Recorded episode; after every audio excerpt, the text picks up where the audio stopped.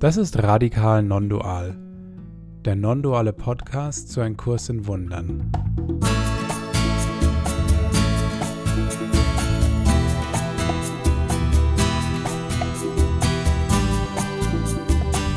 Wir sind Andi, David und Felix und wir laden dich ein, unsere Reise mit dem Kurs in Wundern mit uns zu teilen.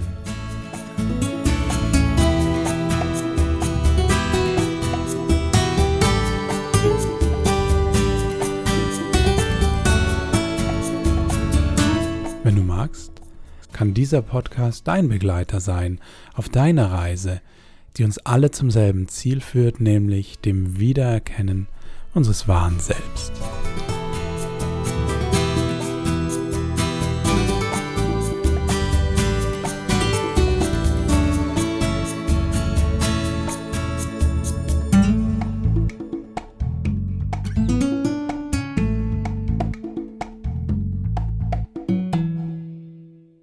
Hallo und herzlich willkommen zu Radikal Nondual, eurem Kurspodcast.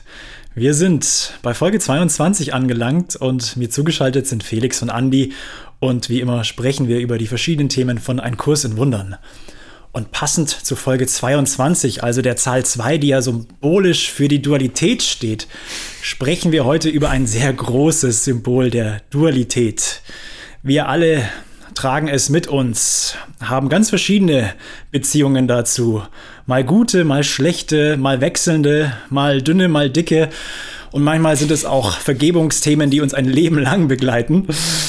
Felix und Andi lachen hier schon und sie wissen nämlich, um welches Thema es heute geht. Es geht um den Körper. Wir wollen uns diesem ganzen großen Thema des Körpers aus Kurssicht heute nähern. Und ich freue mich, dass ihr beiden zugeschaltet seid.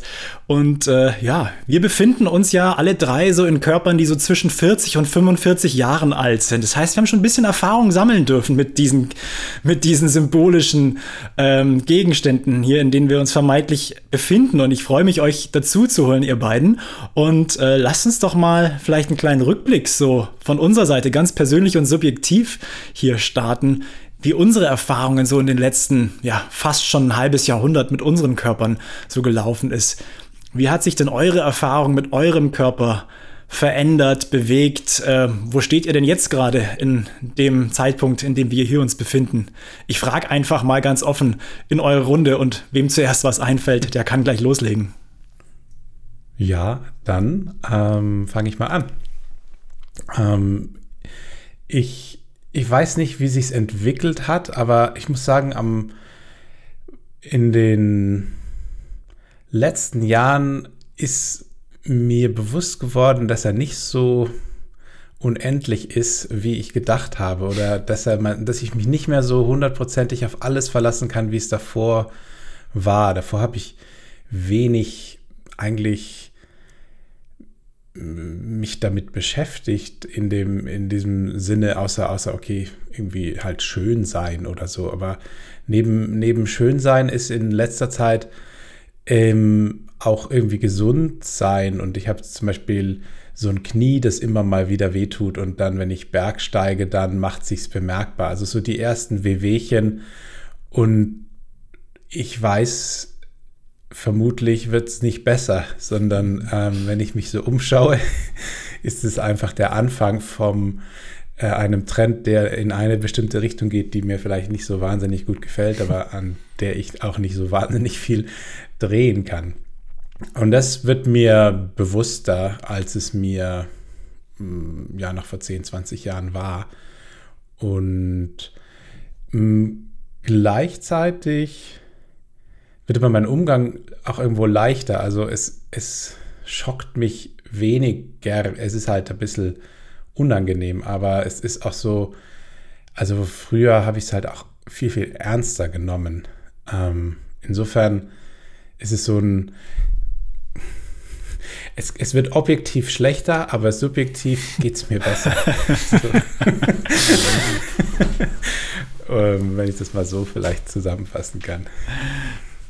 Das ist ja eine schöne, schöne Entwicklung, wenn das so läuft. Ähm, Finde ich super. Ich habe jetzt gerade geschmunzelt, ähm, Vergleich von, was weiß ich, so wie es jetzt ist und so wie es war oder so, Entwicklung. Ähm, eine der Dinge, die ich feststelle und die dafür sorgt, dass ich gelegentlich aktives Body-Shaming ist übrigens ein neues Wort, das ich vor kurzem gelernt habe. Also äh, irgendwie blöd über den Körper reden oder über das Äußere. Dass ich das mit meinem eigenen jetzt wieder mache, ist, ähm, dass ich halt feststelle, wenn ich jetzt hier auf den Bildschirm schaue, also ich, ich merke schon, ich muss die Schrift gelegentlich ein bisschen größer ziehen. Und ich war immer so, so ein bisschen Captain Adlerauge. Also das, das war eine der Dinge, auf die habe ich mich hundertprozentig verlassen können. Also das war, Auge war immer super. Ähm, naja, und jetzt geht das auch irgendwie so ein bisschen weg und dann äh, ist es so ähnlich wie, ja, man kennt es ja und das ist halt jetzt so und ist ja weiters auch nicht tragisch. Trotzdem nervt es. Also nicht, dass man es nicht aushält mhm. oder so, aber das ist so irgendwie ja so ungewohnt, wenn das plötzlich nicht mehr funktioniert. Und ähm, ich habe jetzt anders als du gesagt hast, Felix, so das ein oder andere Erlebnis schon gehabt mit meinem Körper, ähm, wo es auch mal gedroht hat, dass er äh, vielleicht komplett seinen Dienst in Anführungszeichen einstellt.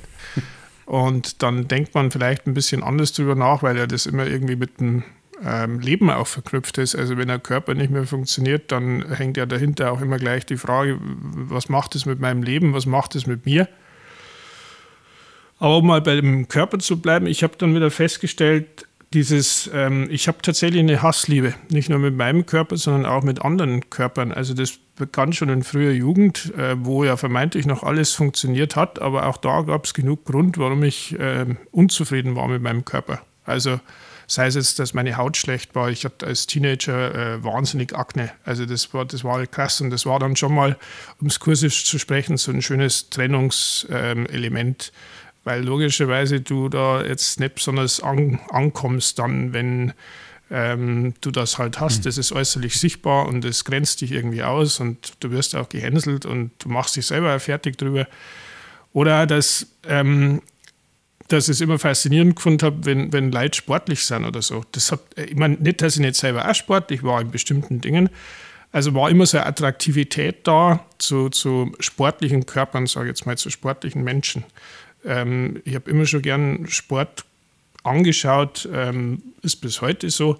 Natürlich in einem anderen, in einem anderen Maß. Habe dann auch immer versucht, meinen Körper selber möglichst sportlich zu machen. Das ging dann mal so, ja, ich sag mal, im begrenzten Maß und war dann halt auch immer Grund für Freude oder äh, eher das andere.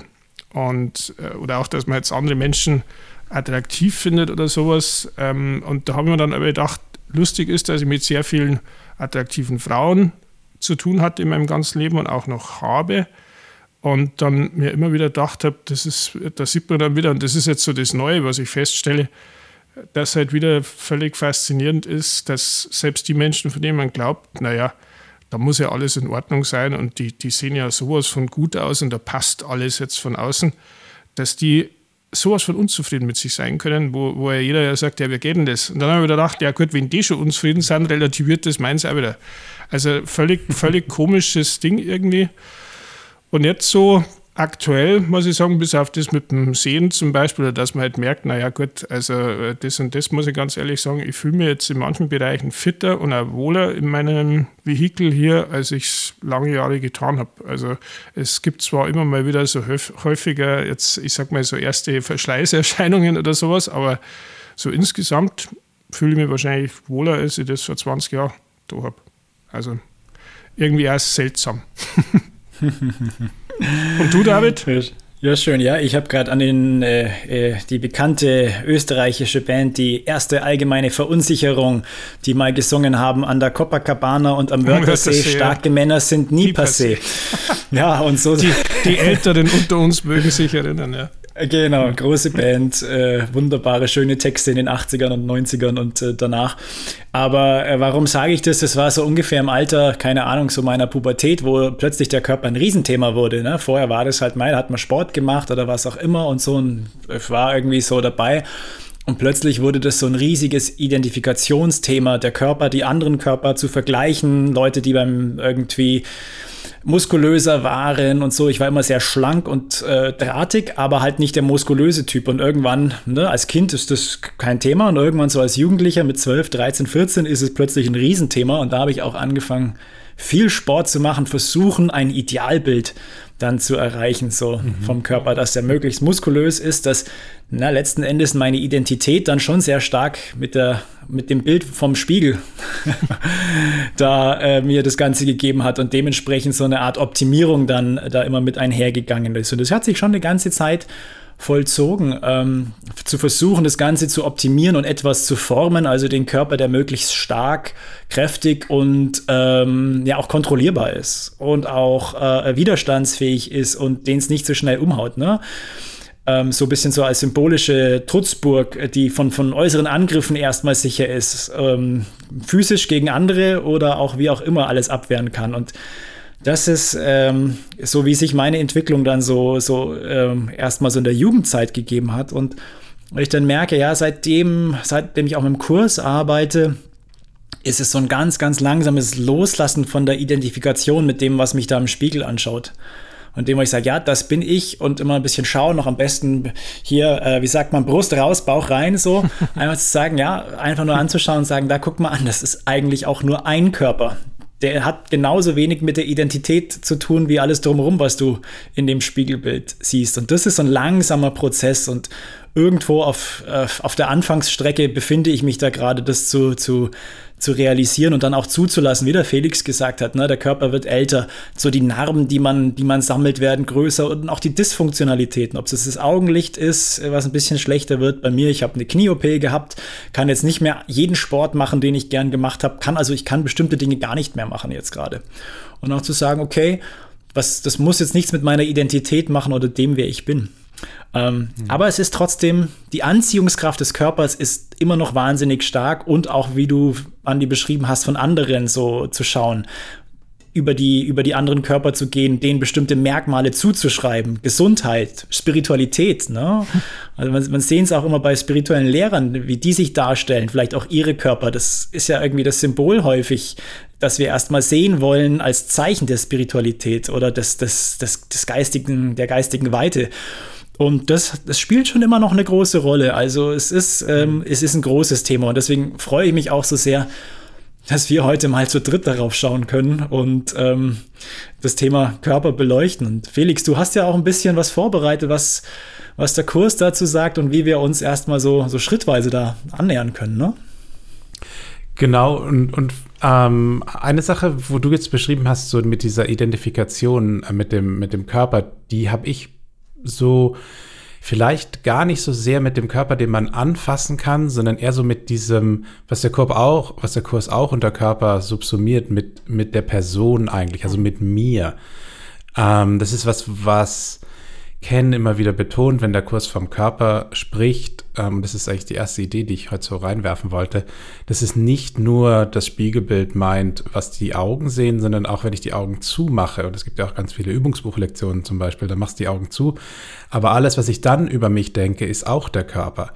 In meinem Fall zum Beispiel, ich bin sehr identifiziert mit meinem Intellekt, mit meinen, wie gut ich Sprachen lernen kann und all dieser Krempel ähm, was, ähm, wenn man jetzt vom Kurs kommt, immer noch die Person. Also es ist immer noch eine, ich kann das und du kannst es nicht. Es ist die gleiche Idee der Trennung, nur scheinbar geistig. Und, und wenn der Kurs sagt, ich bin kein Körper, ich bin frei, dann ich bin auch nicht jemand, der Sprachen sprechen kann oder ähm, der braucht ja letztlich dann trotzdem wieder eine Zunge und Ohren und so weiter. Also diese Idee des Körpers im Kurs ist ein bisschen anders, als wenn man es jetzt zum Beispiel von Body, Mind and Spirit, Körper, Geist mhm. und Seele kennt.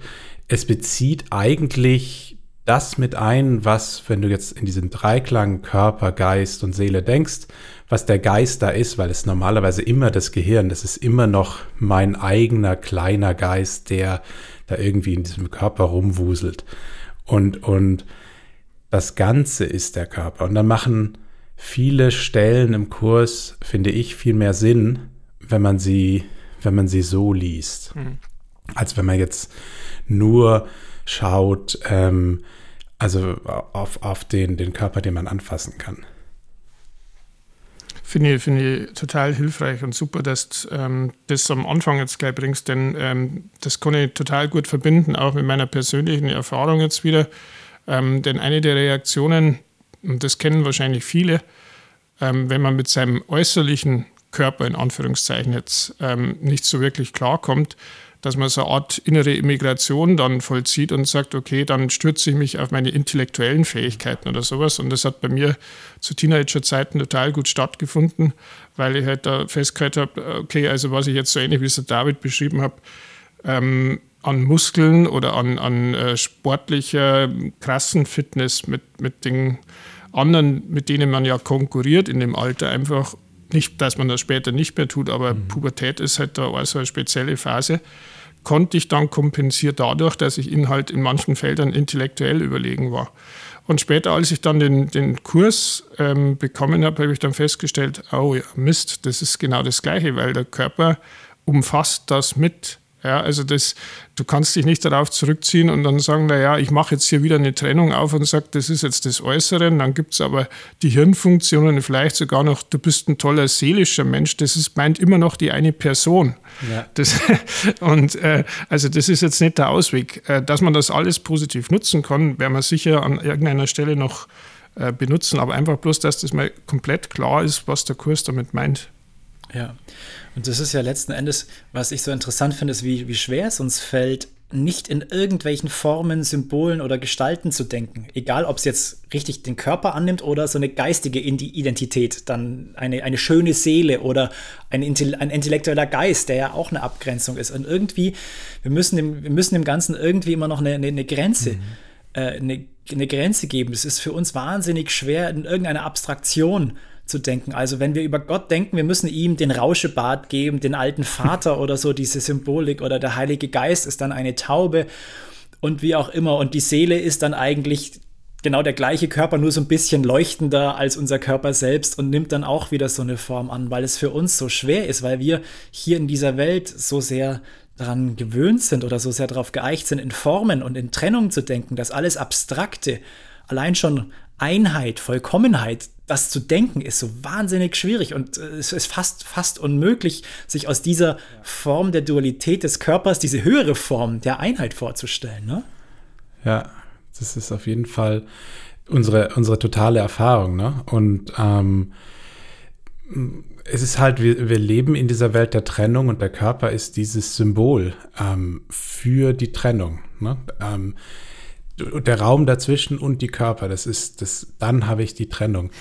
Ein, ein, eine Stelle, die wir hier rausgesucht hatten, ist zum Beispiel, ähm, der Körper ist ein Zaun, den der Sohn Gottes sich, sich einbildet, gebaut zu haben, um Teile seines Selbst von anderen Teilen abzutrennen. Das ist genau das, weswegen der Körper gemacht wurde, als Symbol des Ego, ähm, als Symbol der Trennung. Und ähm, eigentlich das gibt recht viele Stellen im Kurs, wo der Körper, ich sag mal, nicht so wahnsinnig gut wegkommt, sagen wir es mal so. ähm, das hat er schön gesagt. Zum Beispiel, ähm, der Körper ist, ein, ist das Instrument, das der Geist in seinen Mühen, sich selbst zu täuschen, machte. Ne? Es, ist, es ist was, was der Geist machte, um sich zu täuschen. Es ist nicht so wahnsinnig Tolles und, und es gibt ja viele Stellen, jeder, jeder kennt die, man mag die immer nicht so gern, ne? Ähm, und aber es ist nun mal so. es, es, es, es, es hilft ja nichts. Ähm, der, der Körper ist einfach, ich meine, er verfällt, er ist als ein Symbol der Vergänglichkeit, ein, ein, ein Symbol des Todes und ein Symbol der Trennung.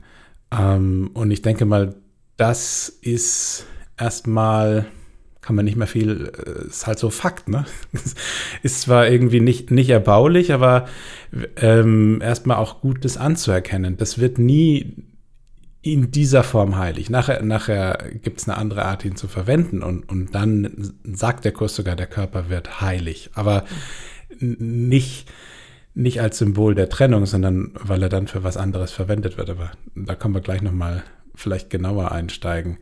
Aber ich denke, das, das Wichtigste zu sehen ist erstmal als erster Schritt, Körper ist ein Symbol der Trennung, mhm. irgendwo ein Angriff. Ein Angriff auf Gott und ein Angriff auf die Einheit. Mhm. Und natürlich vielleicht an der Stelle auch bloß kurz eingeworfen, um jetzt da keinen völlig neuen Ast draus zu machen, ist, dass Körper natürlich nicht nur den Homo sapiens Körper meint. Also das meint nicht nur den menschlichen Körper, sondern alles, was Form hat. Aber ähm, wir wollen ja hier jetzt nicht das Ding zu. zu ja. Es wird mit einer Stunde eh knapp. also, aber ich wollte es einfach mal einwerfen, ja, weil, weil man dann äh, logischerweise dann erstmal dran, dran denkt, und es ist ja auch okay, da wo uns der Kurs abholt, dass man erstmal äh, in menschlichen Körpern quasi denkt und dann dem Seelenwerk oder dem psychischen Teil mit dazu. Ja. Mir ist jetzt gerade noch eingefallen, dass das auch so ein, ich sag mal, ähm, hilfreich im Endeffekt, ja, zu dem Zeitpunkt sehr herausfordernd war, dass ich ähm, so in der Teenagerphase auch Platon kennengelernt habe, der ja so ähnlich, da habe ich jetzt dran gedacht, Felix, als du über den Körper gesprochen hast, äh, der Körper kommt beim Platon auch nicht so wahnsinnig gut weg. ja, sondern wenn du dann noch liest, dass das irgendwie ein Grabmal für die Seele ist und du dann irgendwie halt dann beschäftigt bist, mit deinem Körper gerade klar zu kommen und dann der Ausweg so ausschaut, stürzt dich nur ins Intellektuelle, weil du noch gar nicht verstehst, was Platon eigentlich mit Seele oder Geist oder so weiter meint, wenn das, wenn das da erwähnt ist. Mhm. Ähm, ist es auch nochmal so ein Ding, dass du da schön mit der Trennung rumspielen kannst. Und es dauert dann wirklich eine Zeit, so ähnlich wie es beim Kurs ja auch ist, zu verstehen, was meint jetzt eigentlich das Wort Körper und was ist Geist? Also, dass Geist jetzt nicht Seele ist oder sowas oder irgendeine intellektuelle äh, Fähigkeit, sollte ich vielleicht besser sagen, um das Seelenthema ja. wegzulassen. Aber dass jetzt Intelligenz im Sinne von Hirnfunktion oder ich kann jetzt Sprachen lernen, wie du vorher gesagt hast, ich bin gut in Mathe, ähm, das kann alles hilfreich verwendet werden, aber es ist zunächst mal einfach eine Funktion des Körpers, wenn man jetzt vom Kurs herkommt.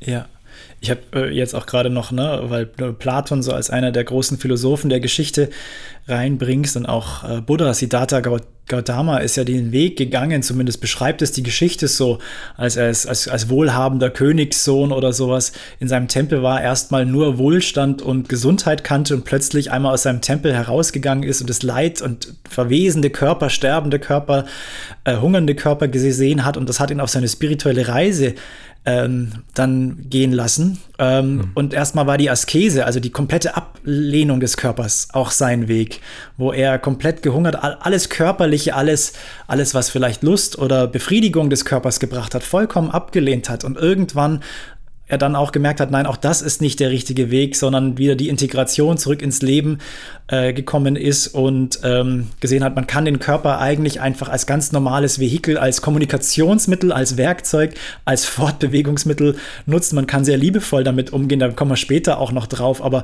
diesen Weg, ich glaube, so zwischen ich bin mein Körper und totaler, also ich liebe meinen Körper, mein Körper ist etwas Besonderes oder diese, also eine mhm. besondere Liebesbeziehung oder ich lehne meinen Körper ab, ich bin nicht schön genug, ich bin nicht wertig genug, ich kann nicht mithalten, sprich die besondere Hassbeziehungen. Mhm. Wir oszillieren ganz häufig zwischen diesen Werten und der Kurs sagt uns eigentlich, wir können einen anderen Weg mit unserem Körper umgehen und ähm, das ist aber ein, ein gewisser Weg des, des äh, Loslassens.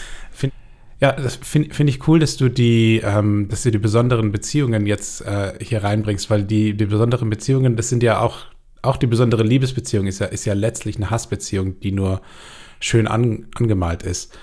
Und, und bei der Recherche hier für die Folge habe ich so einen Satz gefunden, der hat mich so total geflasht und der zeigt so diese Ambivalenz. Also selbst wenn du deinen Körper scheinbar liebst, äh, es ist, oder wenn du ihn auch nicht schon magst. Es gibt diesen Satz hier, du hast ihn, den Körper.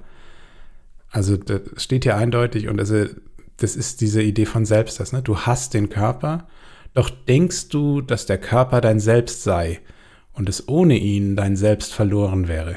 Also es ist eigentlich diese, diese mhm. Idee der Identifikation.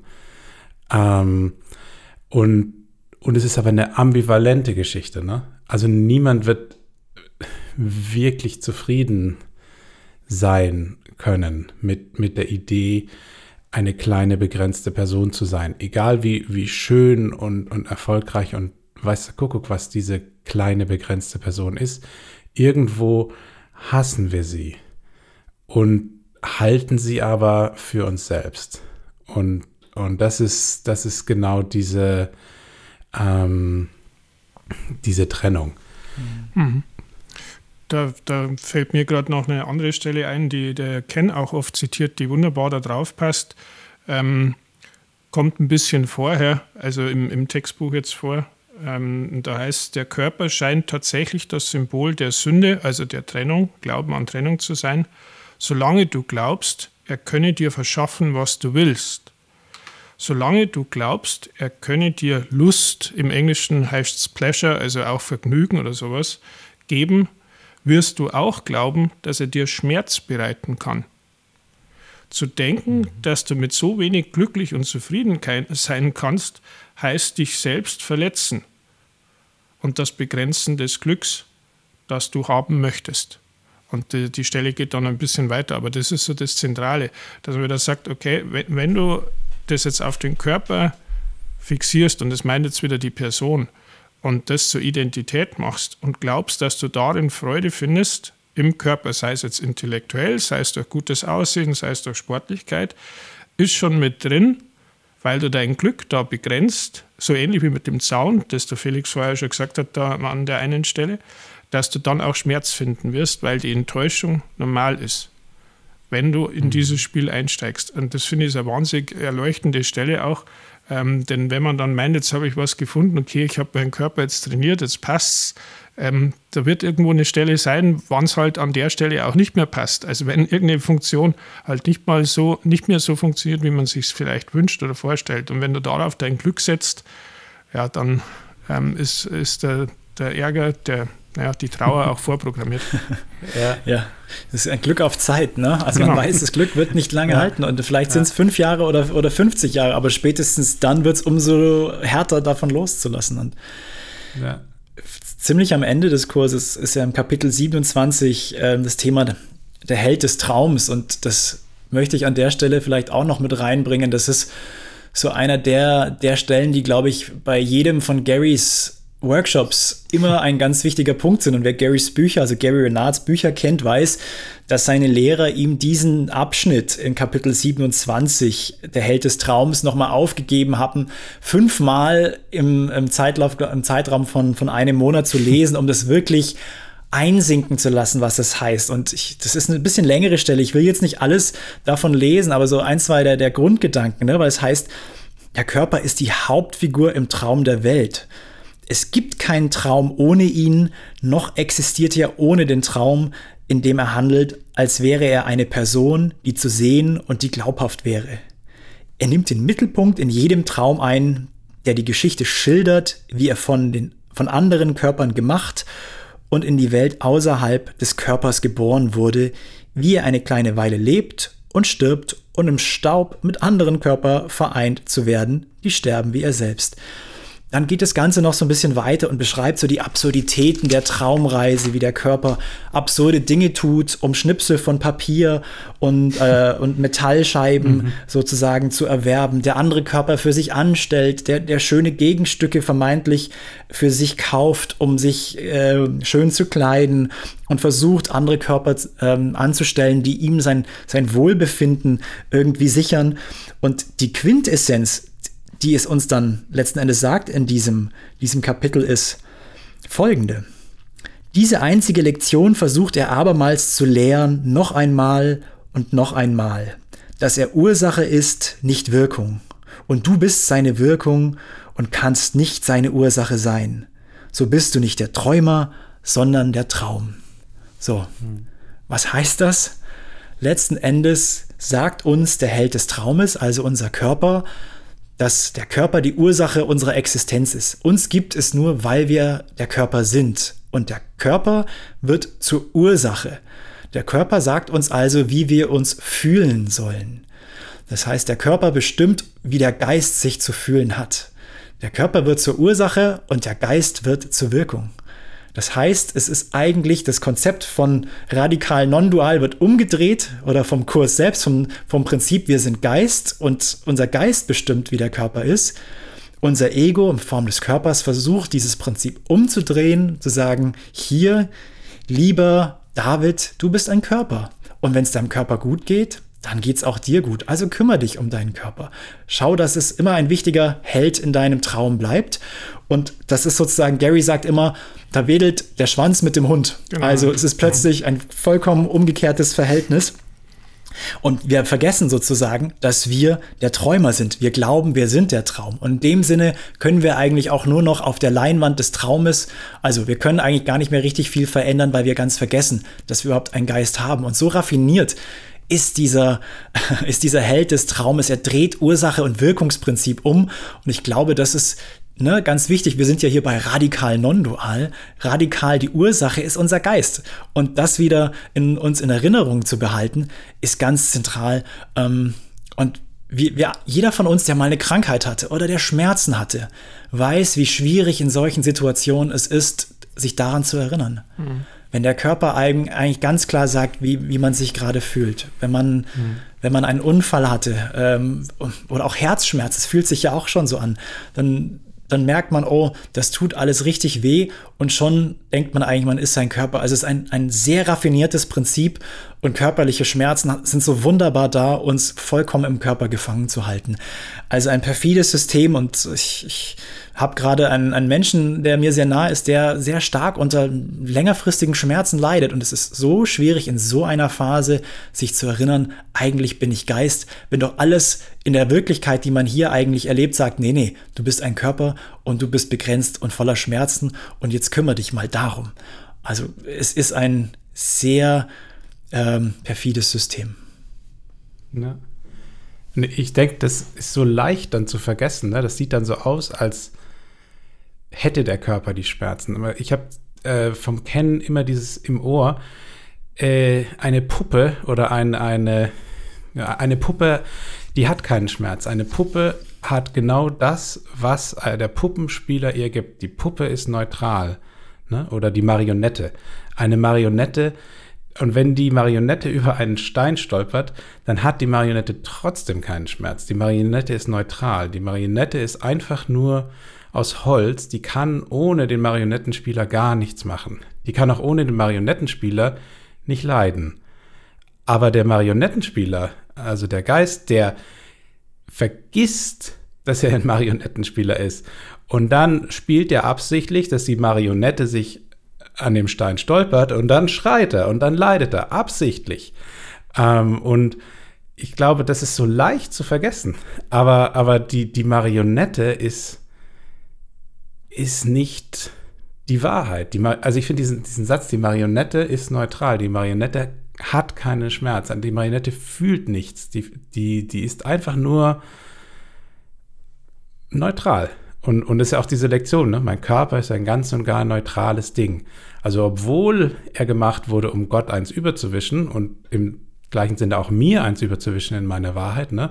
ich will nicht mehr im Frieden sein, ich will nicht mehr ein unendliches ähm, immer glückliches Wesen sein. Ich will jetzt diese kleine Wurst sein, die sich in den Finger schneidet. Mhm. Ähm, aber jetzt ist es neutral. Und dann, und wenn, wenn ich mich also dann wiederfinde in der Situation, obwohl es als Angriff gemacht wurde, dann ist es trotzdem neutral. Und dann stellt sich immer die Frage, was mache ich jetzt damit? Und, und jeder Angriff auf Gott auch der Körper kann vom Heiligen Geist verwendet werden. Dann stellt sich dann nur noch die Frage, wofür will ich den Körper äh, verwenden? Genauso wie, wie bei allem anderen. Ne? Wofür will ich einen Vulkanausbruch verwenden? Wofür will ich meine Partnerschaft verwenden? Wofür will ich mein Auto verwenden? Mhm. Wofür will ich meinen Körper verwenden? Ne? Ähm, um weiter anzugreifen oder um zu lernen, wer ich wirklich bin. Ne? Wo, dieses, diese typische Kursfrage, wozu dient es? Ja.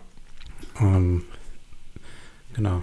Ich finde an der Stelle nochmal ganz hilfreich auch, dass man daran denkt, weil du Ken vorher erwähnt hast, dass er auch mal davon gesprochen hat, dass ähm, der Marinettenspieler oder der Caster, der Träumer des Traums, ähm, den Körper tatsächlich auch als Need Machine, also als ständige Bedürfnismaschine tatsächlich geschaffen hat. Und, und das haben wir ja vorher auch schon ein bisschen besprochen. Der Körper braucht dauernd irgendwas. Selbst wenn er vermeintlich gesund ist, du kommst nicht durch den Tag ohne zu essen, ohne zu schlafen, ohne das und das zu tun. Und das ist allein schon in einem vermeintlich gesunden Zustand Ablenkung genug. Da vergisst man schnell mal was. Auch wenn der Körper wunderbar funktioniert, vergisst man daran, dass man eigentlich mal daran denkt, dass man nicht mhm. der Körper ist. So, und wenn man das jetzt noch äh, in Davids Beispiel mit reinpackt, wenn du jetzt irgendwie chronische Schmerzen hast, ähm, dann, dann bist du sowas mit deinem Körper identifiziert, dass dieser Vergessensmechanismus, was ja eine der Hauptwaffen in des Egos Arsenal ist, sowas von gut eingesetzt wird, dass du halt dann auch wenn du die Kursübungen nicht nur theoretisch auswendig kennst, sondern im Prinzip auch im Herzen schon irgendwo gespeichert hast, dass der Körper was Neutrales ist, dass es daran liegt, wie ich das jetzt sehe, wie ich damit umgehe, das geht dann nicht. Und ich finde, ähm, das ist so, so eine essentielle Vorbedingung nochmal, um dann wirklich darüber nachzudenken, was machen wir denn jetzt damit? Wie, wie geht man sinnvoll um? Weil das habt ihr jetzt schon angekündigt. Ähm, es wäre jetzt völlig verfehlt, kommt ja im, im Text recht früh auch schon, den, ähm, den Körper zu verleugnen oder so zu tun, als wäre man das nicht. Also einfach das jetzt niederschreien und zu sagen, Körper ist aber neutral, ich habe jetzt keine Schmerzen. Wenn ich, das ist nicht. Ich, ich weiß noch, Felix, du hast irgendwann mal das schöne Beispiel von irgendeinem äh, Freund von dir erzählt, der im Krankenhaus war, umgeben von einer Kursgruppe, wo es dann hieß, steh auf, jetzt nimm dein Bett und geh oder so ähnlich. Weil ja. man dachte, ja genau, das ist ähm, nicht das, was der Kurs meint. Das ähm, ist nämlich massiv trennend und nicht liebend. Ja? So, und jetzt ja. ist die Frage, was macht man draus? Genau, ich denke, das erste ist wirklich dieses, dieses nicht, nicht verleugnen, dieses Norm, Norm, Normalsein. Ne? Und, und wenn ich jetzt Schmerzen habe, dann mache ich, was auch immer nötig ist ähm, oder was auch immer mich beruhigt. Vielleicht ist es die Tablette, vielleicht ist es aber auch gerade nicht die Tablette, weil ich Angst vor der habe. Das weiß ich nicht. Also ähm, ja. jetzt nicht. Also dieses, ich glaube, dieses Normalsein, wenn jemand anders Schmerzen hat oder in irgendeiner Situation ist, dann nicht die Kurslektion ums Ohr halten, sondern einfach ähm, in, in angemessener Form liebevoll sein. Und, und ich glaube gleichzeitig, und das ist dann was man vielleicht auch als Challenge, also ist nicht so leicht, mhm. sich nicht reinziehen lassen. Also gerade andere, die leiden, finde ich, die haben ähm, so eine Tendenz in mir, dass ich dann auch das alles glaube. Und, und ich, dann tue, helfe ich aber niemandem. Ich helfe ihnen nicht, wenn ich in meinem Herzen ihre Geschichte wirklich glaube. Wenn ich wirklich glaube, dass die jetzt ganz arm dran sind. Ähm, ich helfe ihnen auch nicht, wenn ich das zwar äh, glaube, aber so laut schreie, ja, so wie dieses Steh auf, nimm im Bett und geh, ne, wo, wo, wo keine Liebe da ist. Aber wenn ich, wenn ich immer mal wieder mich daran erinnere, du bist Geist und ich bin Geist, das sage ich nicht, aber ich, ich, ich näher mich der anderen Person mit einer anderen Haltung. Ähm, und, und möchte sie nicht auf ihren Schmerz reduzieren. Ich möchte mich nicht, also ich möchte sie nicht gefangen setzen in, in meiner Fürsorge, die gar keine ist, die, ach, ähm, die, die die Person vielleicht auch, auch noch kleiner macht. Mhm. Ne? Oh, das, gibt, das ist ja so wirklich ganz schlecht und das tut mir jetzt auch so wahnsinnig leid und da können wir jetzt aber auch gar nichts machen. Mhm. Und, und das, das wird immer schlimmer. Und, und ich bin, bin scheinbar liebevoll, aber auch irgendwo nicht, weil ich greife ja auch die Unendlichkeit an. Aber ich glaube, das Wichtigste ist, es kommt nicht so sehr darauf an, was ich sage, sondern vielmehr, was ich denke.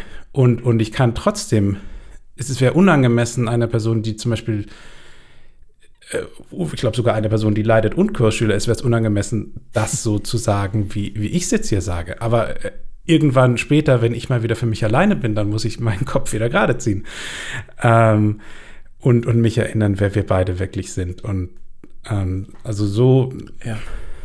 Mm, ich glaube, das ist so dieser Kontrast im Verhalten, was auch immer normal und angemessen ist, und im Geist, mich davon zu lösen, so gut es mir eben gelingt nicht, was ihr schon beschrieben habt, ich sage es nur nochmal mit, mit einem anderen Wort, dieses Thema Magie.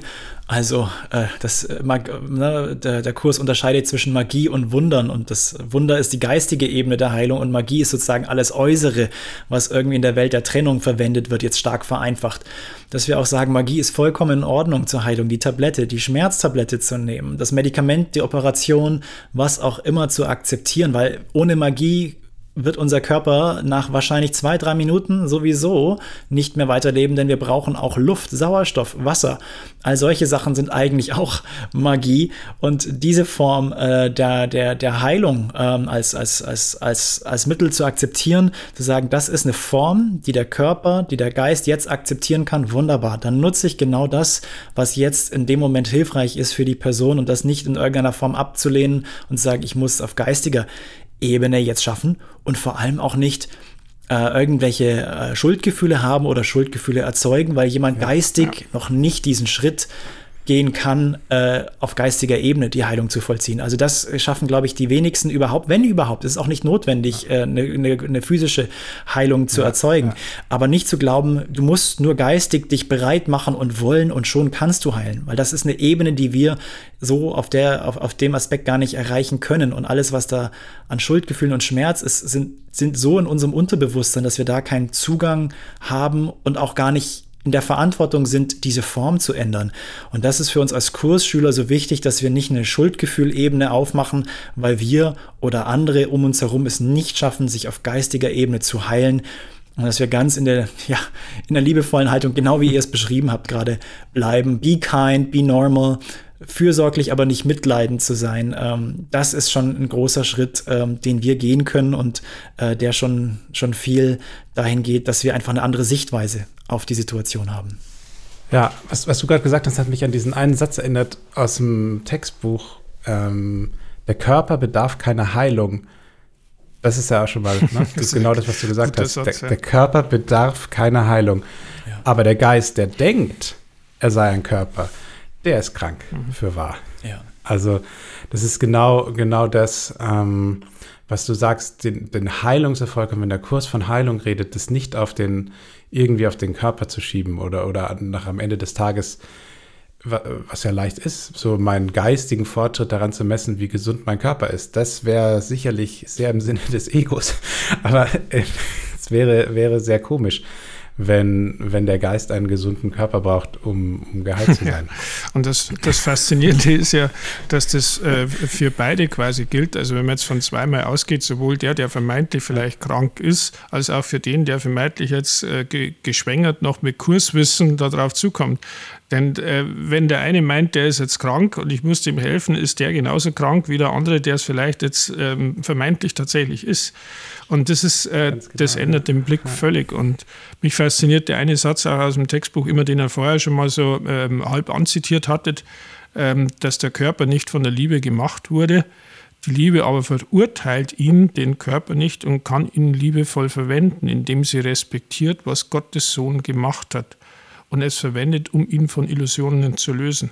Ich finde das ein wunderbares Ding, äh, genau für so ganz praktische Elemente, dass wenn man jetzt sagt, naja, jetzt fühlt sich der eine halt gerade in irgendeinem Dilemma drin und wenn du jetzt liebevoll auf den Menschen zugehst, verurteilst du erstmal nicht, was, was der Sohn Gottes, die Tochter Gottes jetzt gerade gemacht hat, sondern du gehst liebevoll darauf zu und dadurch, dass du das tust, überbrückst du diesen Gedanken der Trennung. Und ähm, das ist das, was heilt. Und zwar beide. Ja? Ähm, ja. Und wie gesagt, da muss der Körper jetzt nicht mehr krank sein. Das hilft auch, wenn man jemanden so begegnet, der jetzt gerade jubilierend durch die Gegend läuft und glaubt, er hat jetzt die Welt eingerissen, weil er halt irgendwie persönlich irgendwie was Gewaltiges gemacht hat. Ja? Weil das kann auch sehr trennend sein. Da braucht es jetzt keine Krankheit. ja. Ja, das Ego ist, ist wie immer äh, äh, auch sehr, sehr trickreich, ne? Sehr ähm, erfinderisch, ja. Und, und, und obwohl sozusagen alle unter dieser Krankheit leiden, äh, Körper zu sein, sagen wir, nee, nee, es sind nur die gelten als krank, die, die jetzt irgendwie einen Gehstock brauchen oder einen Rollstuhl oder die Kopfweh oder irgendwie schlimmere Schmerzen haben. Äh, und, und der Kurs will uns sagen, nee, nee, du bist auch krank. Frisch, frisch geboren, genau. äh, alles Paletti, ja. super Blutdruck, Zähne alle noch wunderbar äh, und schon krank, weil, weil du glaubst, dass du, äh, dass du im Körper bist. Jo, das ist doch ein äh, guter Moment, vielleicht auch mal in eine, in eine Pause zu gehen. Und ähm, wir, haben, wir haben eine Frage vorbereitet und zwar, ähm, wo, wo ist denn so die Stellen, wo du vielleicht den Körper noch auch sehr in irgendeiner Form ernst nimmst, ne, wo du versucht bist, dich oder andere für wirklich für den Körper zu halten. Ne? Was, was sind so die Punkte, wo, wo es für dich nicht so leicht ist, ähm, über sowas hinwegzusehen ähm, und, und dich daran zu erinnern, wer du bist?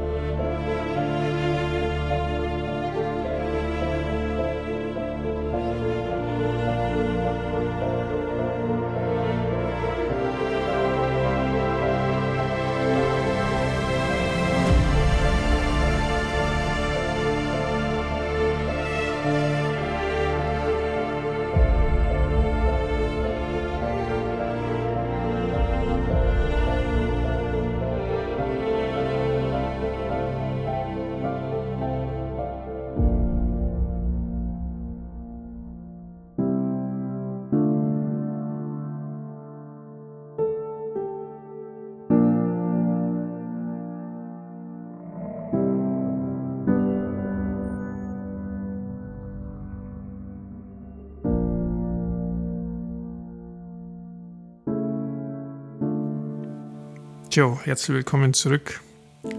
Ähm, Wäre interessant zu hören jetzt natürlich, vielleicht schreibt er uns ja mal wieder, ähm, was ist euch jetzt alles aufgefallen? Wo nehme ich meinen Körper noch sehr ernst? Ähm, wo glaube ich, dass ich vielleicht schon ein gutes Stück weiter bin, als ich eigentlich bin? Was sind so die typischen Szenen? Das wäre jetzt für uns auch so der, der Übergang irgendwie in, die, in den zweiten Teil. Zweite Hälfte kann man nicht sagen, weil ich glaube, die wird kürzer als die erste Hälfte, der erste Teil. Ähm, wir haben jetzt ziemlich gut theoretisch ja mal versucht zum Reißen. Gibt natürlich sehr viel mehr, ähm, wie der Kurs mit dem Körper umgeht. Ähm, und jetzt geht es natürlich auch darum, denn der Kurs soll ja immer praktisch sein. Äh, wo erleben wir es denn tatsächlich in unserem Alltag und wie gehen wir dann damit um? Also wie bringen wir dieses theoretische Gedankengebäude, das ja bitte nicht Theorie bleiben soll, tatsächlich sinnvoll in unser Leben mit rein? Und wir haben einfach mal ein paar so Dinge gesammelt, die so ganz typisch sind. Ähm, Fragen, die man sich dann im Alltag stellt. Und ihr kennt die meisten alle. Ich werfe jetzt einfach auch mal ein paar so schon mal in die Runde und dann schauen wir mal, wer als erstes von den ähm, Mitstreitern hier so anpasst. Also das, das Typische so ist, als Kursschüler, soll ich jetzt überhaupt noch zum Arzt gehen oder auch zum Heilpraktiker? Da wird dann ja oft schon mal getrennt, weil Heilpraktiker vermeintlich irgendwie ein bisschen spiritueller oft mal klingt oder sowas. Ähm, mhm darf ich noch was für meinen Körper tun? Ist das jetzt doof, wenn ich Sport treibe oder sowas? Ähm, wenn ich darauf achte, dass ich mit der entsprechenden Kleidung durch die Gegend laufe, oder bin ich da schon auf dem falschen Weg? Was mache ich jetzt, wenn es vielleicht nichts Körperliches ist, so wie wir das wahrnehmen, sondern wenn es jetzt irgendwie eine psychische Krankheit vielleicht ist? Ist das was anderes? Äh, wie gehe ich da damit um? Und dann so der Klassiker, der mich jetzt gleich angesprungen hat bei den Fragen, ähm, wie ist es denn mit den sogenannten körperlichen Freuden? Vor allen Dingen nach der Stelle, die ich jetzt vorher da irgendwie noch rausgesucht habe. Und so das Berühmte, da denke ich auch immer an so einen, so einen Ken-Workshop, ähm, wo so ein ähm, bekennender Sex-Addict, also einer, der es mit, mit den sexuellen Freuden sehr hatte, gerne beim Ken im Kurs saß und wenn er den irgendwie gefunden hat, hat er ihn auch immer mal äh, gebührend erwähnt an der einen oder anderen Stelle. Äh, wie macht man das jetzt? Sinnlichkeit, Lust, Essen, alles, was da dazugehört, Sexualität. Darf ich das dann noch machen? Ähm, und da gibt es so ein schönes Krishnamurti-Wort, das mir da immer so gut gefällt. Das hat der Ken dann auch oft zitiert. Hab Sex oder hab keinen Sex, aber get on with it auf Englisch. Also mach weiter. Halte dich nicht damit auf. Ähm, ich weiß nicht, ob euch das schon hilft. Ich habe da oft drüber nachgedacht, aber ich muss so sagen, so ganz konfliktfrei bin ich in dem, Thema, in dem Bereich noch nicht, dass ich einfach sagen kann, ja, das spielt jetzt keine Rolle. Also es hat nicht mehr die gleiche Bedeutung, definitiv.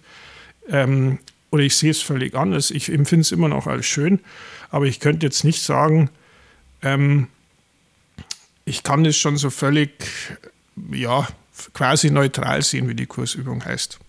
Aber es wäre ein guter ja. Weg. Vielleicht, vielleicht habt ihr ja noch eine Idee. Ich habe jetzt das eine schon genommen. Ich weiß nicht, was euch anspringt. Ich glaube, wie du es wie sagst, so get on with it. Also einfach, dass man nichts Großes draus macht, nicht, nicht nichts Heiliges. Also Stichwort Sexualität zum Beispiel, dass man nicht sagt, oh, das ist die heilige Vereinigung oder der Körper oder wenn, wenn, wenn, wenn zwei Körper zusammenkommen, dann ist das sowas ganz Besonderes und es muss so und so laufen, dass man wie bei allen Dingen nichts Besonderes draus macht, sondern es im Prinzip schuldfrei genießen kann. Und dann einfach, ja, dann wird es zu etwas ganz Normalen im Alltag, egal ob es Nahrung, was gutes Essen ist oder was ähm, irgendwie ein schönes äh, Fußballspiel im Fernsehen oder eine schöne Serie einfach genießen, ohne dass man ein schlechtes Gewissen hat. Also sagte Gary letzten Endes auch immer eigentlich, der Kurs nimmt uns in dem Sinne nichts aus der Welt weg.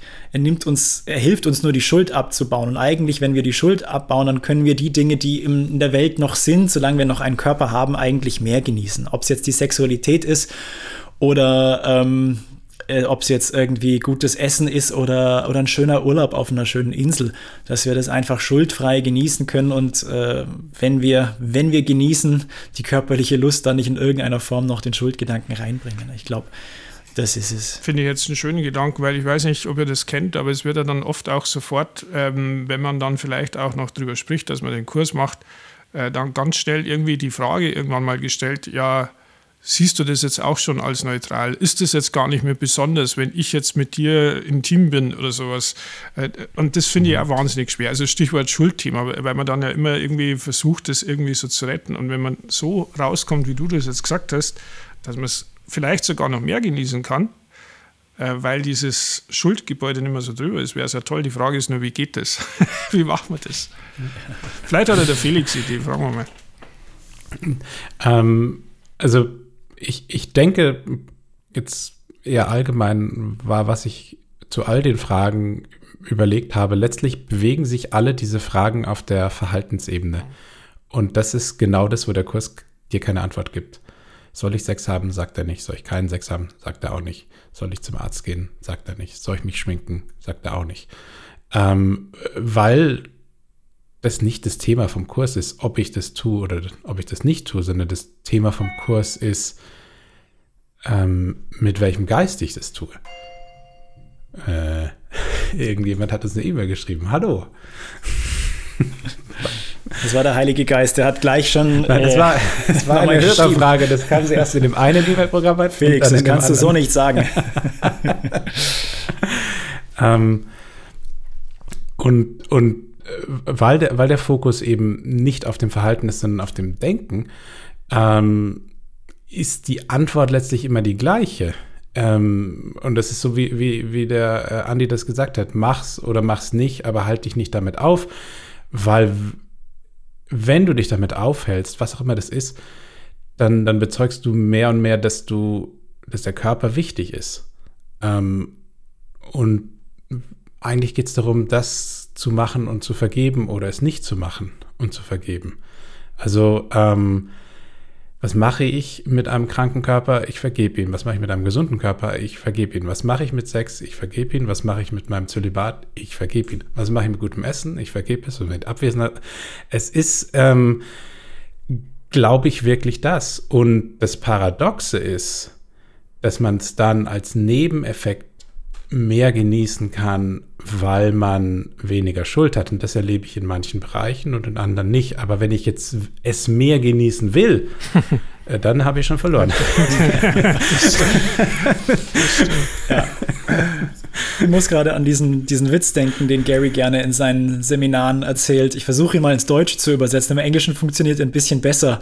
Äh, die Geschichte geht so, dass ein, ein Priester in Vatikanstadt in der altehrwürdigen Bibliothek für Jahre lang immer mehr eintaucht in die alten Schriften und sich vertieft und ganz in die Heilige Schrift eintauchen will und äh, im, im Schweigegelübde quasi und Zölibat da all, all die Jahre ganz abgeschieden lebt und studiert und studiert und liest und eines Tages plötzlich kommt er aus den Katakomben rausgerannt, freudestrahlend und ruft seinen Brüdern zu. Brüder, Brüder, all die Jahre gab es ein großes Missverständnis. Es war ein Übersetzungsfehler. Es heißt nicht Zölibat. Es heißt zelebrieren.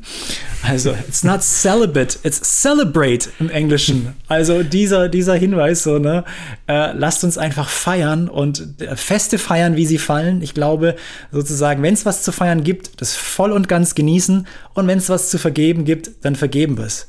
Wenn es nichts zu vergeben wird, genießen wir es einfach und können das voll und ganz in dem Moment auskosten. Und ich finde, das ist eine schöne Grundhaltung, auch nicht danach suchen zu müssen, was müsste ich denn jetzt gerade vergeben, ähm, was kommt denn da gerade sonst noch hoch.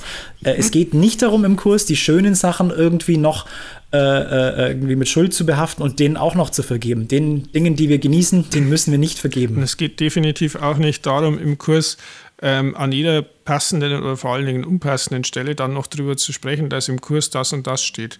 Also das ist mir einfach, ähm, ich denke da immer wieder an dieses to teach is to demonstrate. Also man zeigt es dadurch, ja. dass man einfach genau das umsetzt, worüber wir jetzt gesprochen haben. Ähm, man findet einen Weg, wie man Liebe ausdrückt, ohne dass man das groß noch analytisch jetzt irgendwie her erklärt und, und sagt, ähm, ich mache das jetzt, weil das im Kurs oder so. Ähm, das ist zwar auch bloß ein Verhalten und wenn man es mal macht, braucht man sich nicht schuldig fühlen. Aber ich glaube, was die praktische Anwendung anbelangt, also ich merke es in meinem eigenen Leben aus, aus den Erfahrungen, a, ich habe dann überhaupt kein Bedürfnis darüber zu reden und das zu erklären, warum, weil es so automatisch aus mir rauskommt. Und zweitens, wenn man das Erklären anfängt, ist man sofort wieder in diesem Trennungsding drin, weil man dann einem anderen irgendwie überstülpt, ich weiß was, was du nicht weißt und ich bring's dir jetzt bei. Also das, das wäre noch so ein, das war mir jetzt irgendwie nur wichtig, weil ich das so und so oft auch schon gehört habe und ich, äh, also ist vielleicht auch in meiner persönlichen Erfahrung jetzt oft drin gewesen, weil wir ja von den ähm, 40 Jahren plus an Erfahrung geredet haben. Ich tue mich immer ein bisschen schwer mit den Leuten, ähm, die Wasser predigen und Wein saufen. Also der, der, der, der Fokus mhm. ist das Predigen. also wenn man es einfach macht, ja, also das ist, halte ich nicht ja. damit auf. Das war mir jetzt irgendwie ja. nochmal wichtig. Und das ist eigentlich wieder das Gleiche. Das ist unabhängig, ob du darüber redest genau. oder nicht ähm, oder was du sagst. Das, was du wirklich äh, lehrst, ist das, was du ausstrahlst. Und das ist die, die Haltung, die hinter dir steht. Und um nochmal zum Beispiel auf dieses Krankenhausbeispiel zurückzukommen, obwohl steh auf, nimm dein Bett und geh, ähm, wirkt wie eine äh, Lehre der Heilung, steckte aber, was eigentlich ausgestrahlt wurde, war, ich glaube, dass du jetzt krank bist. Ich glaube, dass du ein Körper bist und ich möchte, dass du der Körper sich anders verhältst. Also egal wie, wie wahnsinnig spirituell und, und sonst was das ist, was, was letztlich gelehrt wurde, war, wir sind beide Körper und da ist jetzt was faul. Und es wurde eben nicht gelehrt, ähm, wir sind jetzt im, im Himmel und es ist alles gut und du bist äh, geheilt und ich bin auch geheilt. Ähm, das, es ist nicht mal möglich, dass man könnt, könnte vielleicht sogar die gleichen Worte sagen, mhm. aber was anderes ausdrücken. Aber ich in der Situation ähm, hat sich es eben für mich so dargestellt, wie, wie wir es jetzt beschrieben haben. Das ist, das ist ähm, einfach eine, ein liebloses Predigen ohne den wirklichen Glauben dahinter war. Ein, ein Nachplappern von dem Satz, den man irgendwo anders mal gehört hat. Ähm, und den jemand vielleicht, weil er es wirklich gesehen hat, mit Liebe jemandem gesagt hat, der wirklich bereit war und der dann vielleicht aufstehen konnte, wie die Geschichte ja, ja geht. Ähm, also da, da, sieht man eigentlich, dass es sind nicht die Worte, die, die die Lehre machen, sondern es ist der Geist dahinter, aus welchem sie kommen. Das ist platt so das Herz oder das, was ich halt ausstrahle und was ich, das ist das Lehren. Ja, wir haben ja verschiedene Fragen jetzt, die wir so durchgegangen sind. Eine, eine Frage oder ein Thema, was häufiger vielleicht auch hochkommt oder einige von unseren Hörerinnen und Hörern auch erleben, ist eben dieser Umgang mit dem kranken Körper und dann zu sagen, na, ich vergebe doch, warum ändert sich gerade nichts? Ähm, das ist, glaube ich, ein, das ist ein schwieriges Thema für, für uns als Kursschüler, weil wir ja irgendwie dann doch eine, eine Veränderung idealerweise schnell auch erwarten. idealerweise sagen, sehr ja, schnell, wenn es geht, ja, genau. Idealerweise ja, jetzt, genau. besser gestern als. Ja. Ne, so im Sinne von, ich habe jetzt diesen Gedanken gehabt, bitte äh, Ursache, Wirkung, jetzt sofort eine Veränderung da hervorzuheben. Und äh, das ist für, das ist für uns eine, eine große Herausforderung häufig. Ich kann das selbst auch von mir so sprechen, dass äh, wenn man, wenn man selbst oder im Umfeld jemanden zum Beispiel hat, der chronisch krank ist, die Vergebungsarbeit auf einer geistigen Ebene zu machen und zu sehen, na, es ändert sich aber in der Form trotzdem erstmal nichts. Über Tage, Wochen, Monate, manchmal Jahre. Das in der Form zu akzeptieren, ja. zu sagen, ich bleibe trotzdem auf dem Weg dabei, weil wir sehen nicht, was auf der, auf der Ebene de, des Heiligen Geistes geschieht, welche, welche Fortschritte wir machen, was es uns eigentlich auf anderen Ebenen bringt und, und zu was es vielleicht auch in, in dem Sinne dient. Also ich kann, kann nur alle, alle Hörerinnen und Hörer dazu ermutigen, dran zu bleiben. Und es werden sich Ergebnisse in irgendeiner Form früher oder später auf der geistigen Ebene einstellen. Das heißt nicht, dass, dass, dass ihr Krankheiten alle heilen werdet oder andere geliebte Menschen gesund sein, gesund werden, aber ihr werdet früher oder später mit einer anderen Sichtweise drauf schauen können und es kann lange dauern und manchmal braucht es Jahre oder Jahrzehnte, aber auf der geistigen Ebene erkennen wir nicht die Fortschritte, die wir eigentlich machen. Und eine Ermutigung für alle da dran zu bleiben, auch wenn es manchmal sehr schwer fällt und man sehr frustrierende Momente manchmal erlebt und manchmal auch ein bisschen hilflos äh, und sich alleingelassen fühlt, ähm, sich da nicht ermutigen zu lassen und immer ja, auch mit einem offenen Geist an den Heiligen Geist, also um Hilfe zu bitten, anders auf die Dinge zu schauen und eine gewisse Beharrlichkeit, eine, eine Form der Routine, dass man es trotzdem weitermacht kann. Ich kann euch dazu, ja, aus, nur aus meiner persönlichen Erfahrung ähm, äh, ermutigen, da dran zu bleiben, ähm, weil langfristig ist es, werden sich die Ergebnisse einstellen, auch wenn es nicht sofort und gleich kommen kann. Und, und die, die Augen, das darf man, glaube ich, nie vergessen, die sind dafür da, um mir zu zeigen, dass der Kurs nicht funktioniert. ähm, die Augen sind blind und die Ohren auch. Das ist der Zweck von Augen. Und solange ich ich kann also nicht mit diesen Augen, der, deren Zweck ist, zu beweisen, dass ich nicht geheilt werden kann, dass ich, dass ich ein Körper bin, dass ich getrennt bin, ähm, die benutzen und dann schauen, ob ich Fortschritte mache. Die, die werden es mir nur ab und zu zeigen. Aber das, der Fortschritt zeigt sich in einer, wie du es gesagt hast, in einer anderen Einstellung, in, in, einem, in einem Geistesfrieden, in einer, in einer Toleranz, in einer, einem Humor, in, und, und das ist das, worum es letztlich geht. Ähm, bloß das glauben wir halt nicht. Und, und dass sich das, dass das Jahre dauert, bis sich das verschiebt, worum es mir geht, ähm, das, das mag sein. so, was ist schon Zeit für uns Unsterbliche, ne? Ja, ja, genau, für uns. Ja, also Zeit ist, glaube ich, jetzt um, ja, langsam, genau, würde ich sagen. Das oder? war jetzt sowas von einem genialen Übergang, habe Sehr gut. Habe die Ehre. Ja, wir werden im Januar auch die Ehre haben und äh, wir haben die Ehre, euch vielleicht willkommen zu heißen. Ein äh, flüssiger Übergang jagt den nächsten. Das ist ja fast. Ja, wir, fast wir geben uns alle Mühe. Ja. Absolut. Ich, wochenlang jetzt ja, geübt, genau, diese Übergänge. Vor dem Spiegel. Richtig. Mit den schlechter werdenden Augen, das ist wohl hilfreich. Ja, ja aber ich habe den Übergang nicht wahr gemacht. Ne? Das ist das Entscheidende. Okay, also München. München. Radikal Nondual geht auf Tour. Felix, der Andi und ich, wir kommen nach München am 7. und 8. Januar, wenn mich mein Kalender nicht gerade täuscht. Das ist direkt äh, das Wochenende rund um Heilige Drei Könige, ähm, was ja in Bayern auch frei ist. Ähm, also am 6. Januar sind Heilige Drei das Könige. Das Wochenende nicht, aber der Feiertag ist zumindest da. Der Feiertag, aber das ist das Wochenende, also 7. 8. ist dann Freitag, Samstag und wir freuen uns uns darauf, einige von euch persönlich zu treffen, mit euch gemeinsam ins Jahr zu starten. Wir sprechen über das schöne Thema Wunder und wollen mit euch gemeinsam die beiden Tage gestalten. Und wer Lust hat, äh, das, die Zeit mit uns zu verbringen, so ins Jahr zu starten, findet auf unserer Webseite alle Informationen. Es gibt noch freie Plätze und wer will, kann uns kontaktieren oder sich anmelden.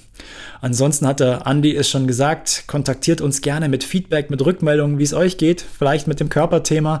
Ähm, wir freuen uns von euch zu hören, auch äh, wie euch die Folgen gefallen und ähm, schickt uns also da gerne eine Rückmeldung und ähm, wenn ihr uns eine Wertschätzung zukommen lassen wollt, freuen wir uns ebenfalls. Äh, für uns sind 5 Euro eine klasse Sache pro Folge. Es hilft uns, den Podcast aufrecht zu halten, weiterhin äh, zu produzieren und äh, unterstützt uns bei dem ganzen Vorhaben. In dem Sinne sagen wir, der Bayer wird sagen, ein herzliches Vergelt's Gott, ein, ein Dankeschön dafür. Und ähm, das ist eine eine schöne Sache. Ansonsten ähm, haben wir eigentlich keine weiteren organisatorischen Punkte hier an dieser Stelle. Folge 22 nähert sich so langsam dem Ende. Also von der 2 auf die 1, von der Dualität hin zur Non-Dualität. Und der Felix hat noch eine Schlussstelle vorbereitet, die das, denke ich, auch nochmal schön auf den Punkt bringt. Genau, das ist aus dem Übungsbuch. Ähm, es ist im zweiten Teil. Sind so verschiedene Fragen und die Frage 5, was ist der Körper? Ähm, da lese ich ein bisschen was draus vor.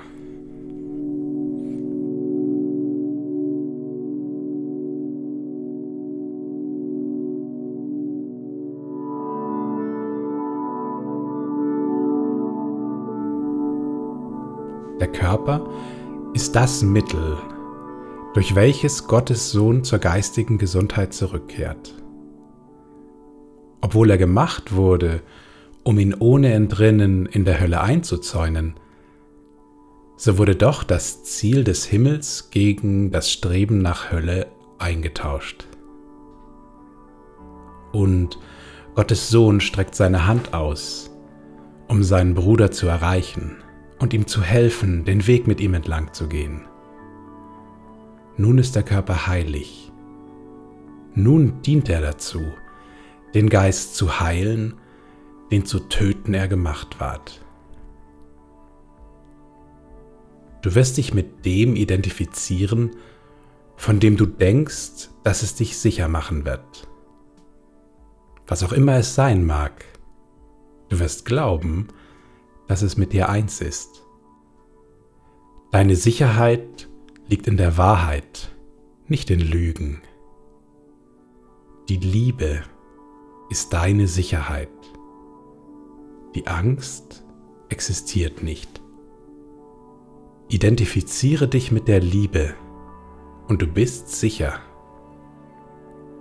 Identifiziere dich mit der Liebe und du bist zu Hause. Identifiziere dich mit der Liebe und finde dein Selbst.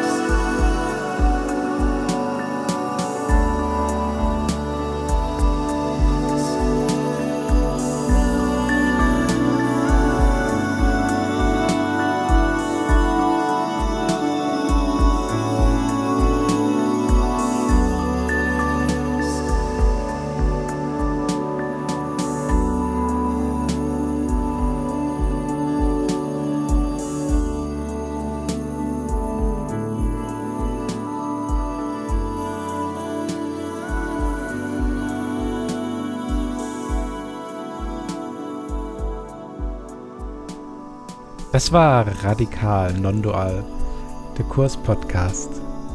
Wir freuen uns, dass ihr zugehört habt und sagen Tschüss und bis zum nächsten Mal.